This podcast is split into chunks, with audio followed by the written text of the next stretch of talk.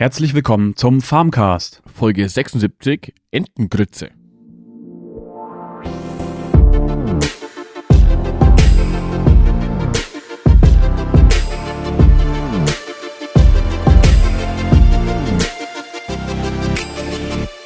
Ja, da sind wir wieder. Worum geht's? Und zwar die hierzulande auch als Entengrütze bekannte Wasserlinse ist vielleicht eine der Energieträger der Zukunft und damit auch unser heutiges Thema. In welchen Bereichen kann man diese kleine Pflanze einsetzen und was sie mit der bei uns viel besprochenen Gülle zu tun hat, erfahrt ihr heute.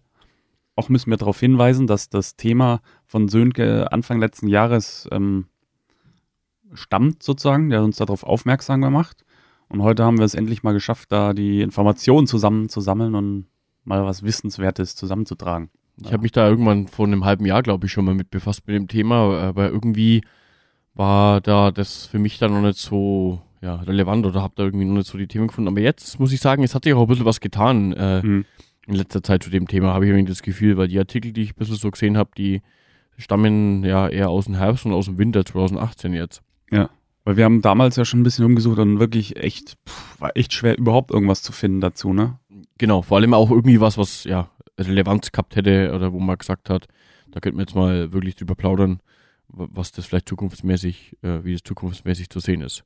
Ja. Naja, schauen wir mal. Ja, Peter, ne? Wie war deine Woche? Ja, es wurde kalt jetzt. Mhm. Ähm, ja, und ansonsten, ja, Winter, ich habe jetzt einige Sachen, das habe ich ja letztens schon mal erzählt. Winter ist bei uns natürlich auch immer ein bisschen Papierkrieg und äh, Bürokratiebefriedigung, mhm. sage ich mal so, ähm, weil es wird ja immer mehr, das haben wir auch schon öfters mal hier besprochen, was wir an Nachweisen und äh, an Aufzeichnungen führen müssen und natürlich auch an Planungen machen müssen fürs Jahr und das muss ja alles dokumentiert werden. Ja, und da war ich jetzt eigentlich die Woche ziemlich viel wieder dran gesessen, vor allem für die Biogasanlage. Ähm, da nennt sich das Ganze dann äh, ja, Umweltprüfung. Da geht es eben darum, ob das alles plausibel ist, was ich da in meiner Biogasanlage so mache, die Stromproduktion, was ich fütter ähm, und was ich an Wärme verbrauche und so weiter dass das halt alles plausibel ist und da bekomme ich dann ähm, Ende Februar, da bekomme ich dann da mehr oder weniger so ein Dokument. Ja, sowas nennt sich dann Expertise, da steht dann eben drin, dass das alles konform ist und so weiter, weil ich bekomme ja auch für, für das, dass ich erneuerbare Energie produziere, bekomme ich ja auch irgendwo Geld. Mhm. Und natürlich hat das Ganze dann auch, auch äh, Auflagen, die ich dann erfüllen muss. Das ist aber nicht das Einzigste. Natürlich kommt jetzt dann wieder die Düngeverordnung, die ich befriedigen muss, sagen wir mal so.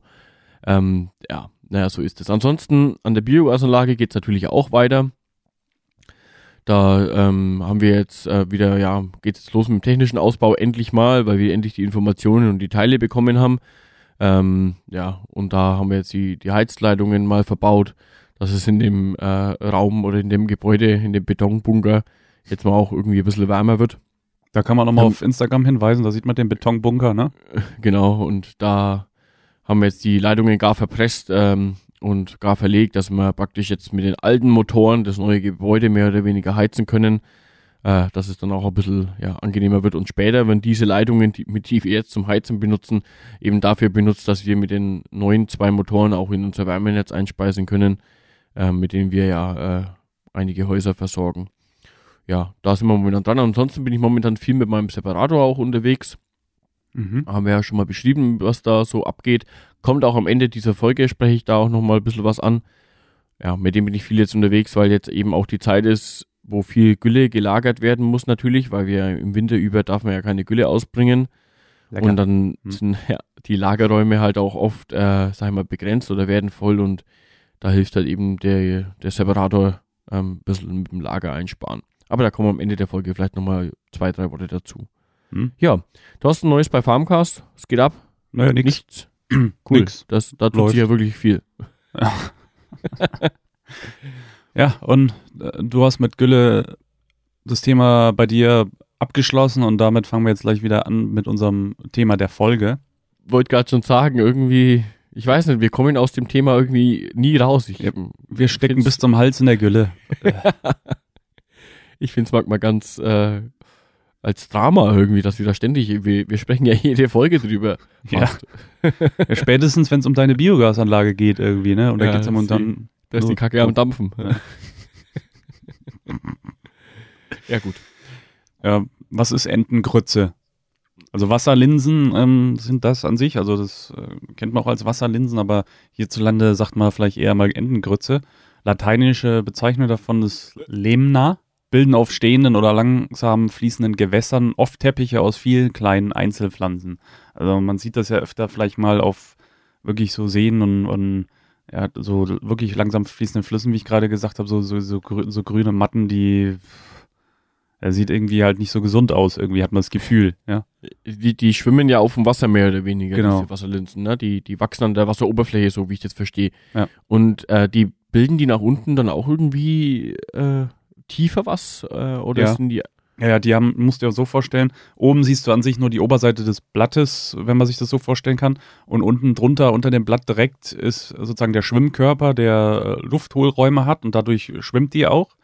Und in der Mitte von der Pflanze hängt dann so ein, ja, wie so Wurzeln runter, muss man sich das vorstellen, die dann da die Nährstoffe drüber aufnehmen. Ah, okay. Das ist praktisch wie eine, wie eine Pflanze, die anstatt im Boden wächst oder wurzelt, wurzelt die einfach praktisch ins Wasser rein. Genau. Was das Krasse ist, sie ist die schnellst wachsende Blütenpflanze der Welt. Und, und bestehen tut sie zu 90 Prozent aus Wasser. Ist ja, ja, auch irgendwo, kann man das ja nachvollziehen vielleicht.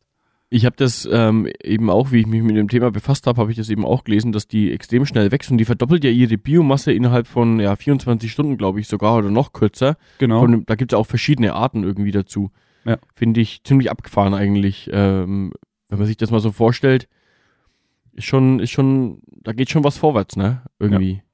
Aber da kommen wir ja. nachher nochmal genauer drauf, ja. drauf zurück. Ja. Spring ich doch mal, ob die irgendwie als Nahrung interessant wäre oder für wen. Also, was man so rauslesen konnte, war so eigentlich so für Fische, Wasservögel, Menschen und Kühe könnte es als Nahrung dienen.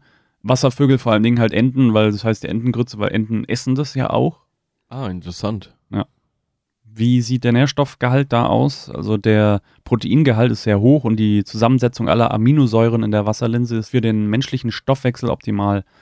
Auch wie die enthaltenen Omega-3-Fettsäuren, die für das Nervensystem und Augen gut sind. Also scheint gesund zu klingen, ne? Meint man gar nicht. Ja, ich meinte, ich glaube, der Name ist schon ziemlich abschreckend. Ja, Entengrütze, Entengrütze. da denke ich mir, boah. Und ansonsten äh, stelle ich mir das auch irgendwie äh, schwer vor, da, ja, ich weiß nicht, sich jetzt da so vorzustellen, dass da ein leckeres Gericht raus wird, aber ja gut, ich meine, das, das, es funktioniert ja bei, bei, bei, bei Linsen allgemein, äh, die, die funktionieren ja als Nahrung äh, sehr gut und da kann man ja auch sehr leckere Gerichte draus machen. Ja. Gut, Wasserlinsen sind jetzt schon nochmal eine andere Liga. Aber wenn man die so dann auf dem Wasser äh, schwimmen sieht, ja, hm, sind jetzt, glaube ich, so im Allgemeinen nicht so appetitlich, aber gut. Die sollen auch eher so nach Salat schmecken. Also Salat schmeckt ja fast nach nichts. Also das heißt, man muss schon ein bisschen nachwürzen mit Ölen und Salz und Pfeffer oder was weiß ich. Ja, und wie, wie ist es? Wird die schon gegessen? So. Ja. Und zwar in Thailand oder Laos wird mhm. die Entengrütze schon seit Generationen gegessen. In Holland werden sie seit neuestem auch aufs Brot geschmiert. Kann ich mir jetzt schwer vorstellen. Vielleicht, keine Ahnung, ob die zusammengestampft werden und dann aufs Brot geschmiert werden. Ich, ich denke, wenn du die, wenn du die zu Mousse verarbeitest, also total klein äh, häckselst oder so, dann ja. kann ich mir schon vorstellen, dadurch, dass da sehr hoher Wassergehalt äh, ja drin ist, ja, ja werden, denke ich, auch ziemlich äh, flüssig. Kannst du also schön zur Grütze verarbeiten, ne? Ja, genau, Grütze. Da kann man sich dann noch die Frage stellen, wie sieht's denn hier bei uns aus, wenn die in Holland das essen? Also das Ding ist halt, dass die Entengrütze zu 90 Prozent aus Wasser besteht, was wir eben schon gesagt haben, und die wertvollen Nährstoffe in nur geringem Maße vorkommen. Das Ding ist halt auch wegen dem hohen Wassergehalt kann man sie nicht konservieren. Das ist auch vielleicht ein bisschen blöd. Man muss sie halt frisch verzehren oder trocknen, was wiederum teuer ist und in unseren beiden Ka Breitengraden natürlich dann nicht wirklich wirtschaftlich ist. Das ist halt so. Hm, ja, mit dem Trocknen jetzt, äh, ja. Hm, da, ja, gut, ich will da jetzt gar nicht so auch abschweifen, ähm, ja. weil das möchte ich am Ende auch nochmal erzählen, aber ich denke, da gibt schon vor allem ja, Abwärme, die momentan irgendwo in die Umwelt gelangt, einfach so, wie zum Beispiel eben auch bei meinen Biogasmotoren. Da mhm. wäre das auf jeden Fall eine Überlegung, das mal so zu nutzen. Aber da, da, da, kann ich später nochmal was dazu sagen. Mhm. Also das war das Erste, was mir eben dazu eben eingefallen ist, dass man eben ja vorhandene Energie, die eh schon irgendwo als Kühlung äh, fungiert, dass man die noch irgendwie da ein Stück weit benutzen könnte, sollte. Ähm, was man noch dazu sagen kann, dass sie dann eher, also wenn man sie nicht trocknet, eher den Durst als den Hunger stillen könnte, also zumindest bei uns. Ähm, wir haben ja genug ähm, Nahrungsmittel, bei denen wir halt die Nährstoffe aufnehmen können. Weil man braucht ansonsten halt wirklich eine Menge der grünen Linsen, um den Fett- und Säure, Fettsäure und Proteinbedarf zu decken. Ähm, ja. In anderen Ländern sieht es natürlich wieder anders aus, vor allem in wärmeren Ländern. Ähm, zum Beispiel in Israel gibt es erste Versuchsanlagen, in denen die Wasserlinsen industriell hergestellt werden und Entengrütze könnte vor allem in ärmeren Regionen Mangelernährung bekämpfen. Vor allen Dingen hast du da Wärme, da wächst wahrscheinlich, denke ich mal, auch schneller, oder? Du kennst dich da ja auch vielleicht ein bisschen aus. Wenn die Pflanzen ja, schön mollig ja, warm haben und. Mit Sicherheit. Hilft es. Und vor allem eben auch, ich weiß nicht, die, die haben vielleicht da, ähm, ja, auch die, dadurch, dass es halt auch warm ist, äh, auch vielleicht einfachere äh, Bedingungen, irgendwas zu trocknen, ne? Weil ja. wenn, wenn, du schon eine Grundhitze irgendwo in der Atmosphäre hast, genau. kann ich mir auch vorstellen, dass das sich da, ja, da braucht man viel weniger Energie, um was zu trocknen, weil man ja. viel aus der Atmosphäre nutzen kann. Ja. Wofür könnte sie in Zukunft noch verwendet werden? Sie kann auch in Zukunft als Rohstoff für sauberen Biokraftstoff genutzt werden, denn Bioethanol wird zum Beispiel aus Mais gewonnen, braucht viel Land, was ja auch ein bisschen blöd ist, wie zum Beispiel in anderen Ländern, wo dann der Regenwald abgeholzt wird. Das ist halt wirklich nicht schön, aber Wasserlinsen produzieren pro Hektar und Jahr im Schnitt circa fünfmal so viel Biomasse wie Mais und brauchen kein Land, weil sie ja in stehenden Gewässern wachsen, Tümpeln oder sonst wo, wo vielleicht, je nachdem, es eh nicht genutzt wird, ne, so in die Richtung.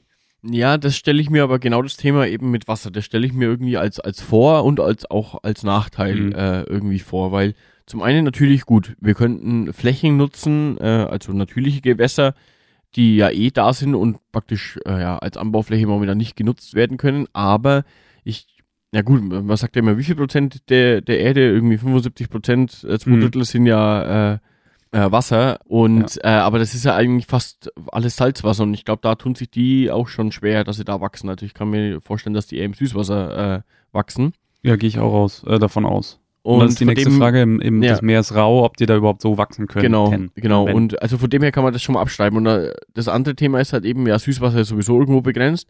Mhm. Und vor allem jetzt hier bei uns in Deutschland, wenn man sich jetzt mal überlegt, äh, ja, wo hätten wir denn überhaupt jetzt wirklich Plätze oder Seen, wo du das wirklich dann auch wirtschaftlich nutzen kannst. Ne? Das meiste wird ja, sag ich mal, freizeitmäßig äh, auch genutzt. Ne? Ja, und, und da will keiner irgendwie die Entengrütze genau. oben drauf haben. genau. Vor allem das nächste ist ja, was ich mir jetzt vorstellen kann, die, da kommen wir nachher auch nochmal drauf, was, was die Pflanzen denn so machen. Aber wenn die ganze Oberfläche bedeckt ist, kommt ja an sich nicht mehr so viel Sonnenlicht durch. Das heißt, andere Pflanzen und Tiere, die da drin wachsen, kriegen halt fast kein Sonnenlicht mehr. Und dann ist halt die Frage, wie es dann sonst noch aussehen würde, ne? ja, Gewässer. was ich mir natürlich als, als, als, ja, sag mal, als Möglichkeit ansehen würde, wäre Aquakultur, ja, also mhm. eine Aquakultur äh, praktisch äh, in, im, sag mal, im, ja, wie sagen, industriellen Stil würde ich jetzt, ja, vielleicht so, ja. Ähm, mein gut, du kannst eine, eine, ein Wasserbecken kannst du verhältnismäßig einfach anlegen, ja. Ein, mhm. ein Becken mit Boden ist dann nicht so einfach, ja. ja. Also geht schon auch. Kannst du diese, die, gibt ja diese Nährböden, was ja auch in Gewächshäusern und so benutzt wird. Geht natürlich auch, aber Wasser ist eigentlich so ein Rohstoff, der ist ja eh mehr oder weniger da. Und du musst jetzt nicht irgendwie zuerst einen Nährboden industriell herstellen, sondern du kannst einfach Wasser nehmen. Und da gibt's ja auch schon die Möglichkeit, äh, praktisch ein Wasserbecken anzulegen, kann man verhältnismäßig gut ja auch übereinander stapeln, was ja auch bei uns äh, hier in Deutschland immer, ich sag mal, ja, äh, einfacher ist, ne? weil flächenmäßig sind wir ja begrenzt. Nach oben hin äh, haben wir eigentlich ziemlich viel äh, Platz. Luft? Ja, haben, ja, Luft. Haben wir auch schon mal, ähm, vor, vor einigen Folgen haben wir das, das Thema Vertical Farming äh, auch schon mal angesprochen, wo es ja auch irgendwie in die Richtung geht. Ja. Und äh, da sehe ich dann schon wieder, wieder eine, ja, eine Möglichkeit. Vor allem glaube ich auch, dass man da in der Ernte oder so, wenn man sowas dann wirklich als, als Art Gewächshaus anbaut und auf Wasser dann diese Linsen wachsen lässt, man, man kann einfach praktisch so ein Becken dann abspülen, also ausspülen mehr oder weniger und dann spült die ganzen Linsen mit raus. Also ich denke auch, dass da von der Ernte her, dass sich das gut automatisieren irgendwo lässt vielleicht. Ja, denke ich ja. auch. Das ist nur die Frage immer mit dem Licht eben, ja. Das ist so eine Sache dann, wenn man übereinander stapelt weil ja, Pflanzen brauchen Licht und ich denke auch die Wasserlinsen brauchen, dass sie so schnell wachsen, ziemlich viel Licht. Ne? Deswegen haben sie mhm. auch mit Sicherheit ihre Blätter an der Wasseroberfläche, damit sie sich das Licht eben holen. Ja gut, aber da ja, sehe ich schon, wie gesagt, das mit dem Wasser ist Vor- und Nachteil irgendwie. Ja, sehe ich auch so. Du hast es ja am Anfang schon angesprochen, dass sie in 24 Stunden ihre Biomasse verdoppeln. Das ist schon echt krass an sich, ne? Voll, ja. Wasserlinsen und Gülle, wie passt das zusammen? Da kommen wir dann jetzt auch irgendwo auf das Wasser, weil Wasserlinsen könnten, oder was heißt könnten, können Nährstoffe wie Nitrat oder Gift aus dem Wasser aufnehmen, ob aus der Gülle selber oder aus verunreinigtem Wasser. Wie zum Beispiel, da wird ja oft gesprochen, ja, das Grundwasser ist verunreinigt, zum Beispiel. Da habe ich auch ähm, äh, viel gelesen, dass man sie in Kläranlagen vielleicht sogar einsetzen könnte. Als Biofilter, so genau. nennt man das dann immer. ja. Von daher, ja. ähm, vielleicht könnte man damit dann auch wiederum das Grundwasser reinigen, wenn es verunreinigt wäre oder wie auch immer. Ne? Also es gibt verschiedene Methoden auch. Was, was ich mich da eigentlich hm. immer frage, warum, äh, ich sag mal, unsere Gesellschaft oder, oder wir sind ja jetzt schon so weit auch mit unserer Forschung und so weiter. Ja, wir forschen an ganz anderen Dingen. Warum hat sich sowas Einfaches eigentlich die letzten Jahre noch nicht etabliert? Das ist so immer die Frage, die ich mir stelle es gibt schon Sachen, die wirklich funktionieren in Versuchen und Testanlagen, aber dann werden sie oft einfach nicht umgesetzt. Also meinst du, es liegt daran, weil das ist, das ist so, ein, so eine Sache, wo ich echt oft drüber nachdenke. Auch das ist so immer, wenn ich, wenn ich mit, mit, mit Kollegen diskutiere oder so, ne, und, und wieder mal irgendwie eine, eine Idee habe, äh, ob man vielleicht mhm. nicht irgendwas äh, anders lösen könnte, als es momentan konventionell gemacht wird, dann kommt halt auch oft diese Aussage, ja, ähm, du meinst wohl, du wärst dann da der Erste. Das haben bestimmt schon tausend andere versucht, die auf einem ganz anderen Level sind. Aber ich habe oft das Gefühl, dass es eigentlich ähnlich ist, wie du das sagst. Äh, weil die Frage habe ich mir halt eben gestellt, warum wird es eigentlich noch nicht genutzt? Entweder es hat sich noch keiner darum gekümmert, ja, oder es macht keinen Sinn. Vielleicht, ich weiß nicht, ob es daran liegt, dass viele einfach sagen, es ist was Neues und was Neues einzuführen ist vielleicht zu riskant oder so. Ich weiß es nicht. Ja, aber es ist auch so, glaube ich, ein bisschen, dass es oft so ist, wie ich es ja schon öfter angesprochen habe, dass es eigentlich einfach jemanden, einen Praktiker draußen braucht, der das einfach mal in die Hand nimmt und sagt, hier, jetzt wird genau. mal ausprobiert und mal wirklich äh, auch unter Praxisbedingungen getestet und nicht irgendwie durch die Forschung unterstützt und dann einfach wegworfen, so wie du es jetzt gerade beschrieben hast, wie es ja doch relativ oft ist. Deswegen mhm. sehe ich da schon auch viel Potenzial, nicht nur in der Forschung, sondern eben auch draußen bei den Leuten, die einfach mal Querdenker sind und mal was ausprobieren. Na gut, jetzt nochmal zurück zu dem Thema Gülle. Du hast es ja gerade wieder angesprochen genau. mit den verunreinigten Wasser und das eine natürlich mit den Kläranlagen. Da, da hätte ich, ich mal eine Frage. Gut, ja. Wie ist es da mit der Problematik der Düngeverordnung, vor allem in Norddeutschland? Wie sieht es denn da aus? Ja, da habe ich einen ganz interessanten Bericht eben dazu äh, gelesen. Und zwar mhm ähm, gibt es ja da oben in Norddeutschland, da gibt es ja ein paar so Gebiete, da die sehr viel stark sind. Ja, also da mhm. gibt es halt einfach viele Tiere, hat sich halt einfach die letzten Jahre so äh, entwickelt.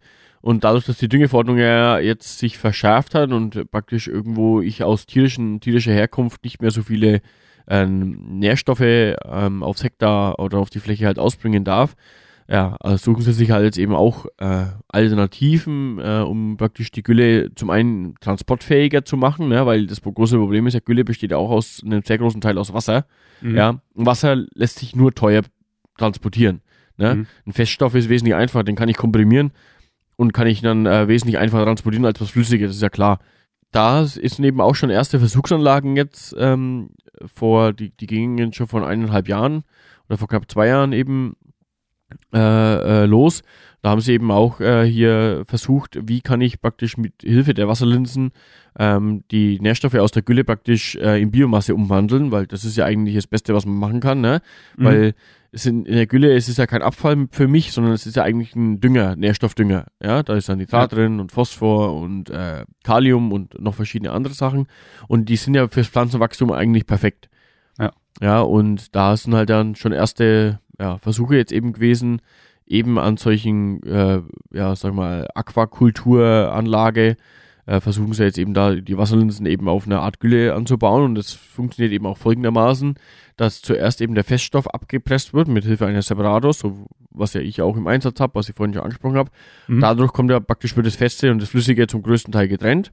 Mhm. Ja, in der Gülle sind ja nicht nur äh, Flüssigstoffe, sondern das sind ja eben auch Drucksfutter, äh, die Rückstände vom Mais, vom Gras und so weiter, was praktisch in der Kuh beziehungsweise in der Biogasanlage halt nicht äh, abgebaut wird. Ne? Das ist praktisch die Zellulose oder so, ne? also ja. was halt nicht zerfressen wird. Und das bleibt dann übrig und das kommt beim Separieren ja praktisch zum Schluss dann raus und dann habe ich halt einen, einen Feststoffhaufen äh, äh, und die flüssige Phase ähm, ist dann ziemlich äh, wässrig, also da ist halt dann ja, ist ziemlich dünnflüssig, ne? Und das Feste mhm. kann ich ja sowieso schon relativ gut transportieren. Ja, lässt sich auch gut komprimieren. Das, ähm, das ist dann schon mal ein großer Teil weg.